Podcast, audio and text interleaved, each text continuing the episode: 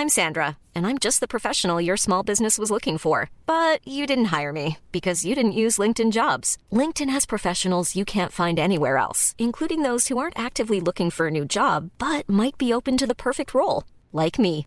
In a given month, over 70% of LinkedIn users don't visit other leading job sites. So if you're not looking on LinkedIn, you'll miss out on great candidates like Sandra. Start hiring professionals like a professional. Post your free job on linkedin.com/people today. It's the echo room. Ba-do-da-da. The echo room. Doesn't sound too echo to me. Well, because I've gone into a different room. I've gone into another room, darling. Oh, darling. Gone into the sitting room now. And it's rather beautiful, and I don't often sit in the sitting room. It's the cold Christmas room. So actually, it's rather nice to be able to do this. Oh, how wonderful. Yes, it is. Long hot days in the shade of some big old tree. Making daisy chains and watching all the honeybees.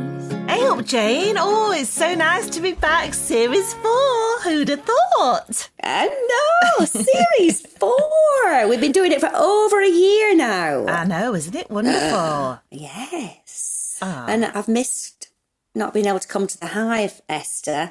And I know that it's honey season, isn't it? So Oh, I am so desperate to get up there and just gobble up all your honey.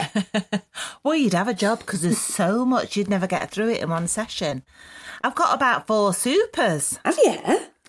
Yeah, yeah. They've been so busy. And, and actually, it's interesting because, you know, in a way, the spring sort of started quite late in the end. After that early, nice, warm weather where the bees built up. And then remember, it went really, really cold cold. Yeah. And then they went And a bit windy. defensive because obviously they just couldn't get to the nectar. And then now the spring flowers came out quite late, and then the summer flowers are, are, are coming out. So there's usually in June, you say there's a June dearth hmm. because there's like a lack of forage for the bees. But there is no lack of forage because I'm imagining that this is going to be a bumper season for a lot of beekeepers. Well, I know it is for us. Well, it's interesting because my garden is absolutely full of colour. Yeah. All the roses are out, the sea ceanothus. Is it ceanothus or ceanothis? I thought it was ceanothis. This. Yeah, I think it's ceanothus. Yeah, but you know what my This, uh, pronunciations are like? They're not too good. No, I think it's ceanothus. Yeah. You're right. And um, I've got a lovely japonica called Zambuca. Oh, like the drink. Yes. Uh, everything's beautiful. However, Mm-hmm. I don't think I've seen one honeybee in my garden. I've only Mm. seen a mass of bumblebees. Lots and lots of bumblebees all over, Wow. but no honeybees. Explain. Oh, wow, that's amazing, isn't it? But, and I know that I have seen honeybees in your garden, so I'm assuming that the local beekeeper near you has given up or lost their bees somehow, like us, like we did last year. So ah. that's probably the case. Oh. But it's great for the bumblebees who are, you know, natural to the area. I mean, a lot of these honeybees that we've been bringing in, some of them have come, you know, in packages, as we know, and and we know that there's rather a lot of honeybees in London. So I don't think it's a bad thing. I think it's great for these bumblebees and solitary bees to have their own space on the flowers because of course if the honeybees get going on the flowers they sometimes can be quite forceful and push those bumblebees off so it's giving them a bit of respite i guess mind you it, it is not Oh, that's nice. yeah, it's nice. It's nice to see the honeybees too, but we don't need to worry too much because there's loads of honeybees everywhere. I know there's stacks in my garden. Just remind me as well about um, bumblebees and what they actually, they don't make honey, but what is it that they make? Well, so we know that Apis mellifera, the honeybee, is the only one that makes honey, and we've got about seven types of honeybees over the whole world, different shapes and sizes, and they live in different size colonies. And the one we've got, Apis mellifera, is the one that makes quite big colonies of 50,000. And so they can collect rather a lot of nectar and turn that into honey for their winter supplies when there's no forage. But the bumblebees and the solitary bees, they don't make honey, the little fluffy round mm. ones and that we see. They still collect nectar and you still see them with their baskets of pollen. But what they do is they make more of a sort of a little paste or a it's sometimes known as bee bread.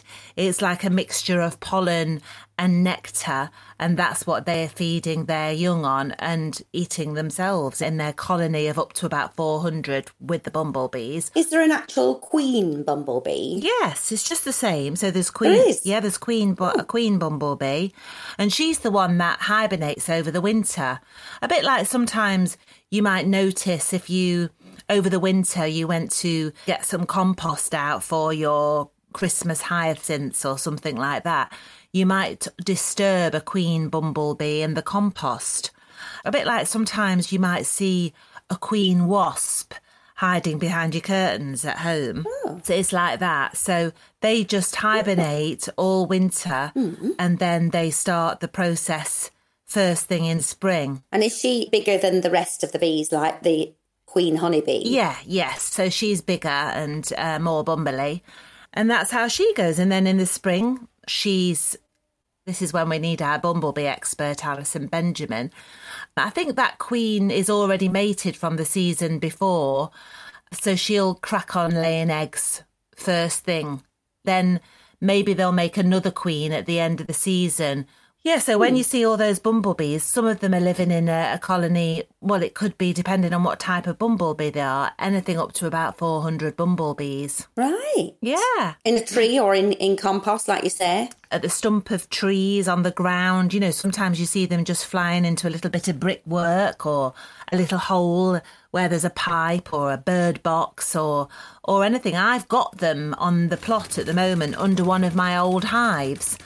So I've got um, a hive just sort of stored, you know, and it's empty and it's got a lot of undergrowth growing up, you know, underneath it. And I noticed there was a bumblebee nest under there. And when I actually opened the hive the other day just to sort out a few bits of equipment, I saw that there was millions of bumblebees in this hive. So they must have all been nesting underneath. All right. I had a bumblebee nest years and years ago in my garden, Mm-hmm. and obviously I didn't want to hurt it, so I called um, the NSPCC.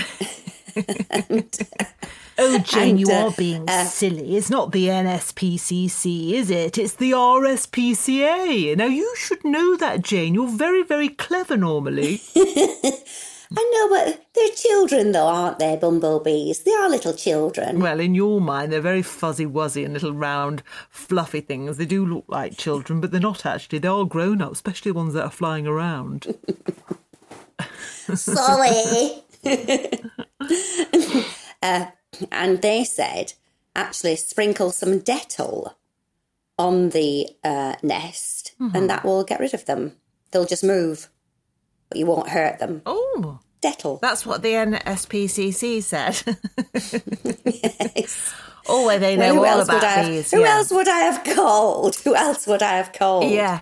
But um, usually, if you're patient with a bumblebee nest, you know, it's always gone by the end of the summer. It's never really a problem. I think it was near a sandpit, and the kids were playing around the sandpit, so I just didn't want any of them to get stung. Yeah. But it's so lovely now. When a bee approaches me, I was doing my five rhythms dance uh, yesterday in the park, and a bee, and it, again, it was a bumblebee, came and just sort of floated around me, and it was, it, I, I felt it was dancing with me.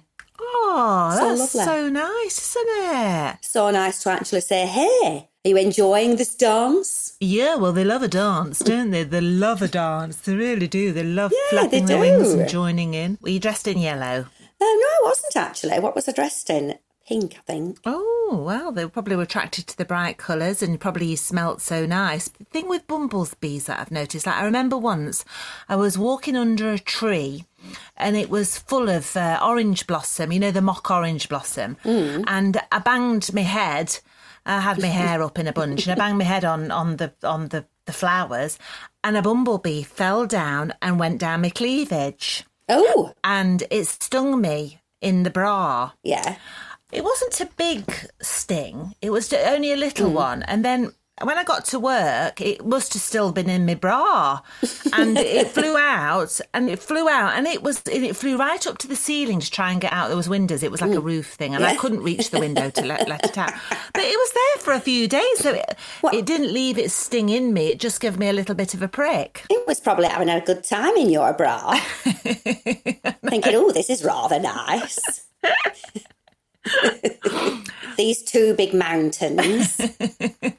Well, you know, it's funny, but that's that's the sort of way you can get stung by a bumblebee just by accident, really, because you know they are they are a bit heavy, aren't they? And they can sort of plop into your clothes like that, and off it plopped right in between my my two mountains. Well, if it's not in your mountains, it's down the other end. I know. I've had quite, I've had quite a bit of luck, haven't I, in that department? You have. On the bee plot, it's all been action stations. I've been checking just to see whether we've had any swarms, and we haven't, you know. And I did one, one sort of check. Um, I've done two checks, I think, since I saw you. So um, there was no queen cells. I need to do another check this week. But yeah, everybody's just going uh, collecting the honey, and I keep putting on another super every time I go up. So I think I've got four or five supers on there now. And then I think I told you about my friend gave me some bees from his garden in Wood Green. And mm-hmm. um, when I got back, he gave me all these frames because he was trying to get his colony to to split the colony. But anyway, mm-hmm. what happened was he didn't give me any eggs, and there was no queen in there. And so, after a couple of weeks, I thought, oh, not much is happening in here. So I put a frame of eggs in from another hive, and now they've mm. made their own queen. They've got brood, and they're really happy. So they're going along nice. Oh, good. And then I think since I saw you, I, I caught a swarm at the Hornsey Historical Society on an olive tree, and it was only a very mm. small swarm. And my friend Glenn at the pet shop, he knocked on the door early in the morning, and I was at work. And uh, he said to Gloria, Tell your mum there's a swarm on this olive tree at Hornsey Historical Society. Anyway, about in the afternoon, we were sitting in the garden when I got back from work and having a cup of tea. And she went, Oh, Glenn said there was a swarm. He came round this morning. I thought, Oh, blooming heck, it's probably gone by now. Anyway, I went mm. up there with my wheelbarrow and my nuke, and it was still there in the little olive tree. Ooh. It was about waist height. So I knelt down, and it was ever such a gentle swarm. I think I sort of got an idea it had been there for a couple of days because it seemed very, very still. And it was, mm, I, I, I thought to myself, I had a bit of concern. I thought, this is so calm, so still. I thought, we need to get it home, give it some sugar and water, mm-hmm. you know, and, and feed it up a bit was a very small swarm, so it was a secondary swarm. So that means the primary Ooh. swarm has left with the mother queen, you know, that's been laying eggs in the colony. She flies off, and that's the massive swarm usually, but this was a very small swarm. So it's a secondary swarm where there was a virgin queen inside. So I got it all sorted, brushed it into my box. It was ever so easy. And when I knelt up, I'd knelt in the biggest dog poo on the ground. Ooh. And um, I was covered in. oh no! And it was so funny because it was by a bus stop, and everybody kept asking me what I was doing, and I was and explaining. yes, stunk. Oh, she was she was very pleasant, but she did smell of. Oh, it did make me laugh. I thought, blooming it, something always happens to me like that. Was that in your new suit? In the given suit? It was. It was in my new suit. So anyway, I managed to wash mm. it all off. Mm. But there was lots of passers by who asked me what I was doing, and there was one guy who reminded me a bit of your character, the Scottish Bonnie. Oh yeah. Anyway, are they the fucking stripy bees that sting you? Are they the fucking stripy bees, or are they the soft, bumbly, round bees? and I said, oh well language, Timothy. It was ever so funny and, and lively. Anyway, mm. so I said to him, they're honeybees, the ones that make honey that you put on your toast. And he went, oh, I like them bees. That's all right then. Do you think he was getting them mixed up with wasps? I think he was actually, yeah, yeah. Yes. Um, but anyway, I got them home. And I thought, because of their sort of state, I thought I won't take them to the allotment. I'll just leave them on the back garden Mm-hmm. and I'll just wait and see what emerges in the brood. Mm-hmm. S- They were fine, very, you know, I gave them some sugar and they've just been flying backwards and forwards. And then the other day, I opened the colony and I saw that the queen had started laying and I could just see some little eggs. So it took about two weeks before the virgin queen mated and started laying eggs. And now, today, just before I spoke to you, I swapped them into a, their own little hive. What were they in before? So that before they were in the polystyrene nuke, Oh, right, yeah, yeah, yeah, yeah. but yeah. they'd filled it out completely. Wow. So quickly. So quickly. It was amazing. I mean, I did feed them, uh, give them three sugar feeds because I thought they need a bit of help. yeah. And they had one frame of pollen that the borstal bees, you know, when Brian took those, he left a couple. The Manx. The Manx. They left a couple of frames, you know, of goodness. So I put hmm. those in. And so they just cracked on. And so now this morning they've got a new hive and they're in the garden, which is really nice because they're just by the window and I can see them going in and out and they're ever so gentle. Oh.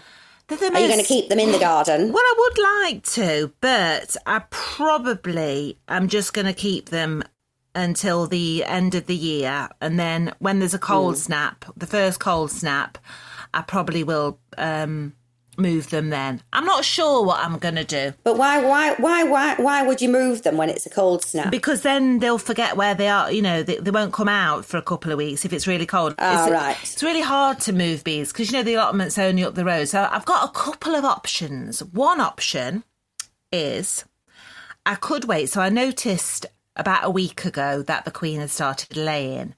Well, it takes three weeks for the worker bees to hatch. And those bees, the, the bees that have been eh, were in the swarm, by that stage will be approximately at the very youngest, they're going to be five weeks old, but the oldest, they're going to be six or seven weeks old.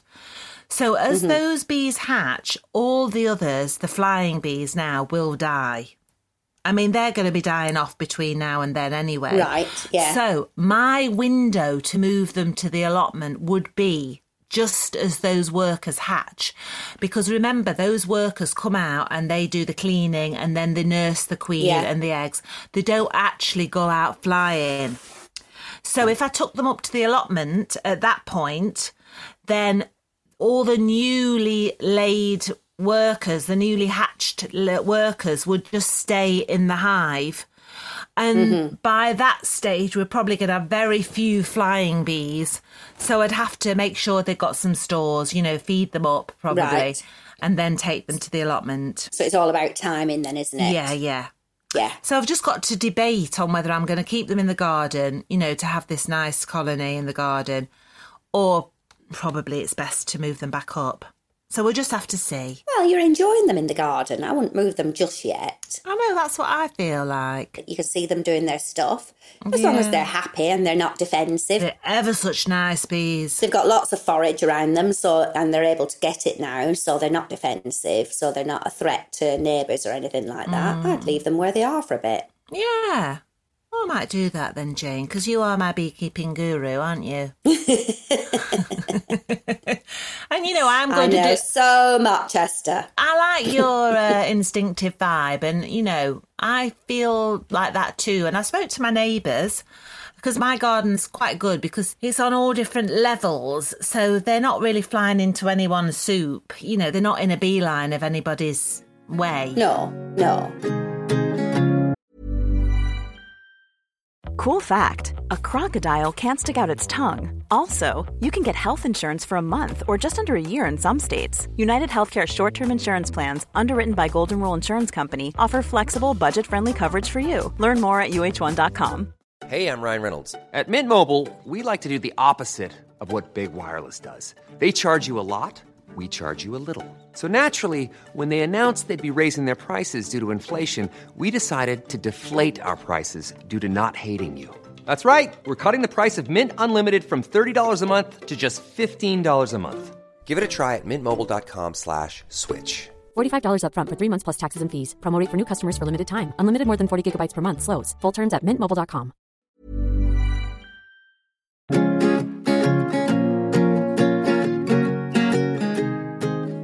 been getting my shed built at the top of the garden, my little office Oh, shed. how's it going? Oh yeah, it's going good. Mm. It's been brilliant. It's just me and Tom are just arguing now about who's going to work in it, me or him.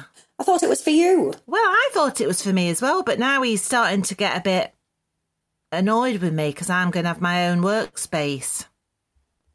But I thought that was the whole point. Then he could have his wires in the house, Exactly. uh, all his cables, and you could have a cable-free zone. well, you know what, Jane? That's what I thought, but oh my goodness me. Now he's started working. He's been doing a lot of work on it, and of course he's starting to feel a bit annoyed by it now that he All wants right, he's possessive of it now. But he's got his bloody wires in every room. It's driving me mad. Anyway, he's turned Gloria's room into a studio now, so. Anyways, oh, God. Never mind, we'll get there. We'll get there in the You will. end. Are you going to paint the shed?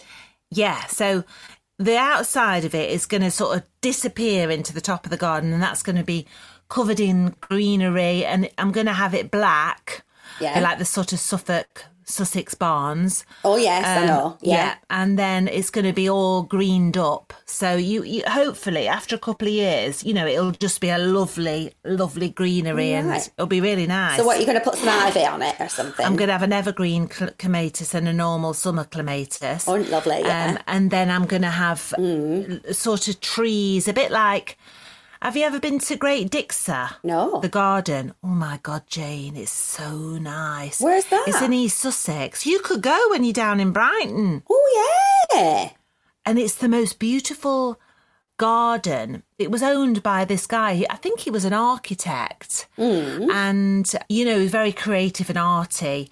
And he just had this most amazing garden. And it, he, he built this house. It was almost like a, from the Elizabethan times. Hmm. And he built it up. And it's, the style of the garden is very loose and sort of arty and, you know, it's not formal in any way. Oh. And honestly, this garden is beautiful. And outside the door, they've got loads and loads of pots and, you know, of all different sizes and shapes. And it looks really dreamy. And I'm going to go for that look. Oh nice. And what about some jasmine on the uh, shed as well? Oh, yeah. Well, that could be good. That'd be very nice. well, yeah, because it smells so gorgeous. Oh, doesn't yeah. It? But we should go to Great Dixter because it is so beautiful, Jane. Oh, my God. That would be so nice. Why don't well, Why don't we do that? Yeah, we could. Why don't we do that? Why don't we? Why don't we? Do, why don't we? We, we? Why don't we? Don't we? Why just don't we?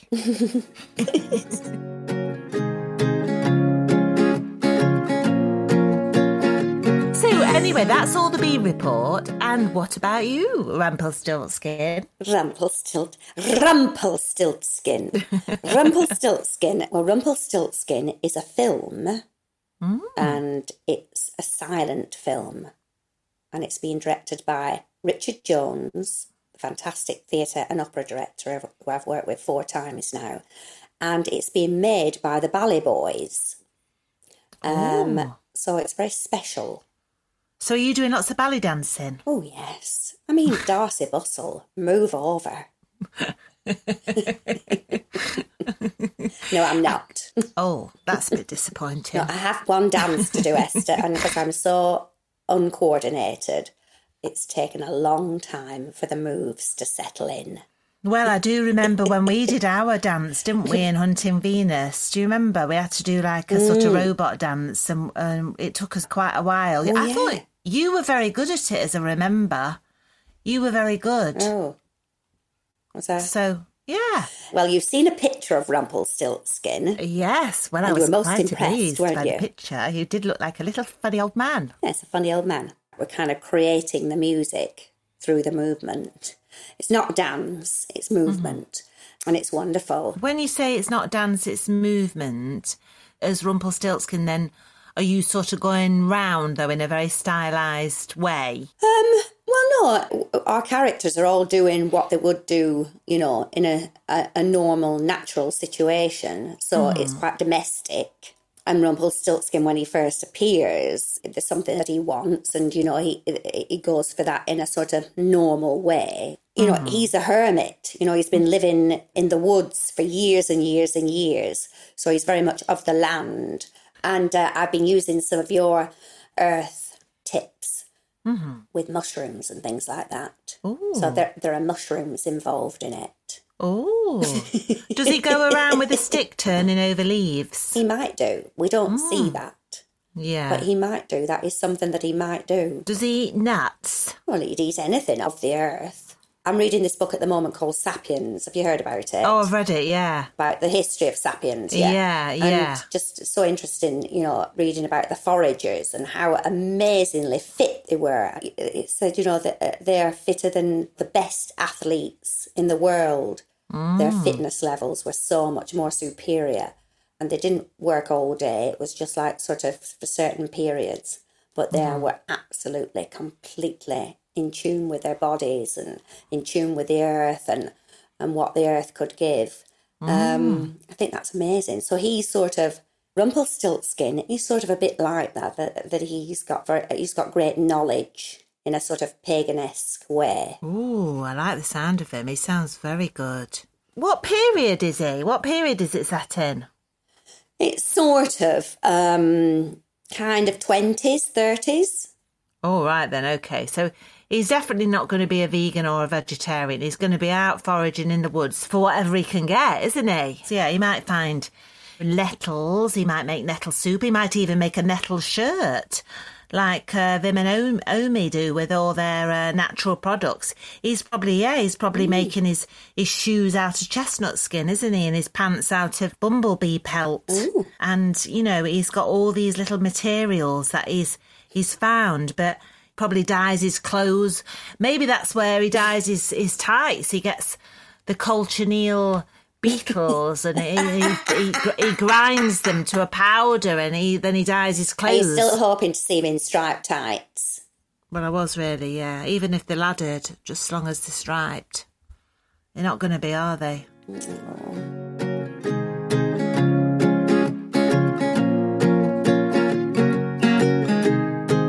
Feel like we've talked a lot about Rumpel. We've talked a lot about bumblebees. We've talked a lot about your swarm, your new swarm on your garden. We're not really talked about the Italians or the buckfasts. Mm-hmm. Can you just fill me in a little bit on those?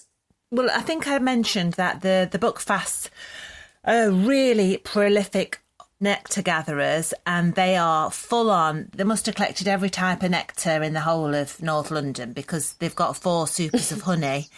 And we've still got the lime to come. The lime, I don't know if you've noticed, but the lime blossom, it's out on the trees, but it's not opened yet. So I'm thinking in the next week it's going to start opening. So I reckon I'll have to get another super on for that.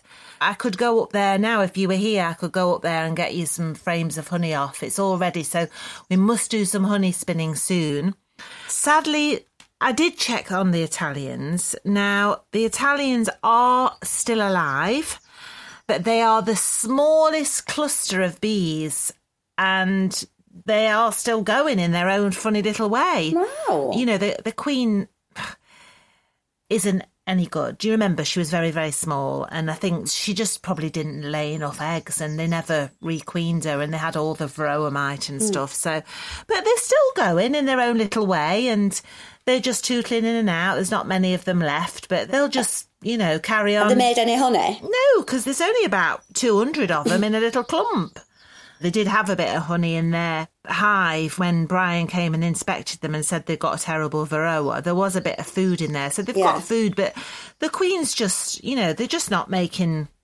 She's just not laying anything really, and they're, they're just there. You wouldn't think of putting a different queen in? Well, it's too late now for that. They wouldn't survive. All right, okay. I'm just letting them follow the natural course. And how is Brian going on with the Manx?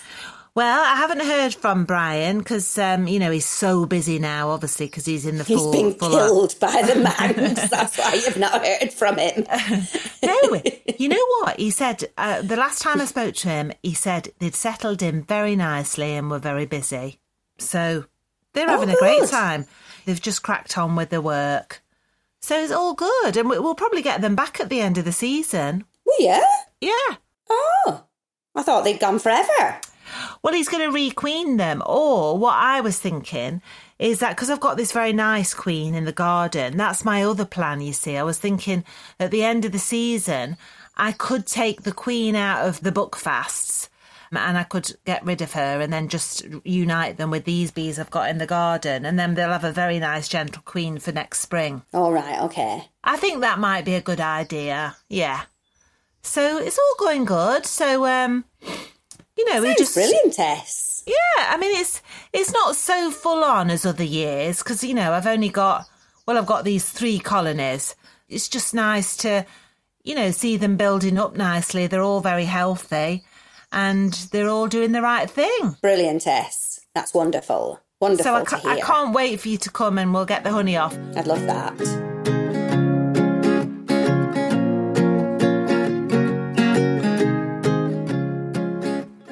Essie, that was a, a, a fantastic update for the first episode of the fourth series, um, and I'm just so so glad that, um, that all is well. It, it it sounds like it's all so harmonious and wonderful. So well done.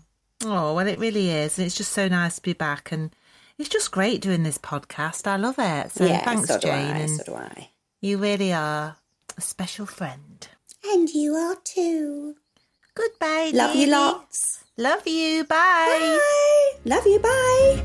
Bye. And I'll call you up whenever I'm feeling down. Queen Bees is written and created by Esther Coles and Jane Horrocks. It is produced by Claire Broughton, Andy Goddard, and John Wakefield, and partly recorded at the Hives on my allotment near Crouch End in London. Our title music is Sweet Nothing by Amy May Ellis and Will Cookson. Don't forget to follow us on Instagram at Queen Bees Pod for pictures and videos from the Hive. Queen Bees is a hat trick podcast. It feels so good just to have you around.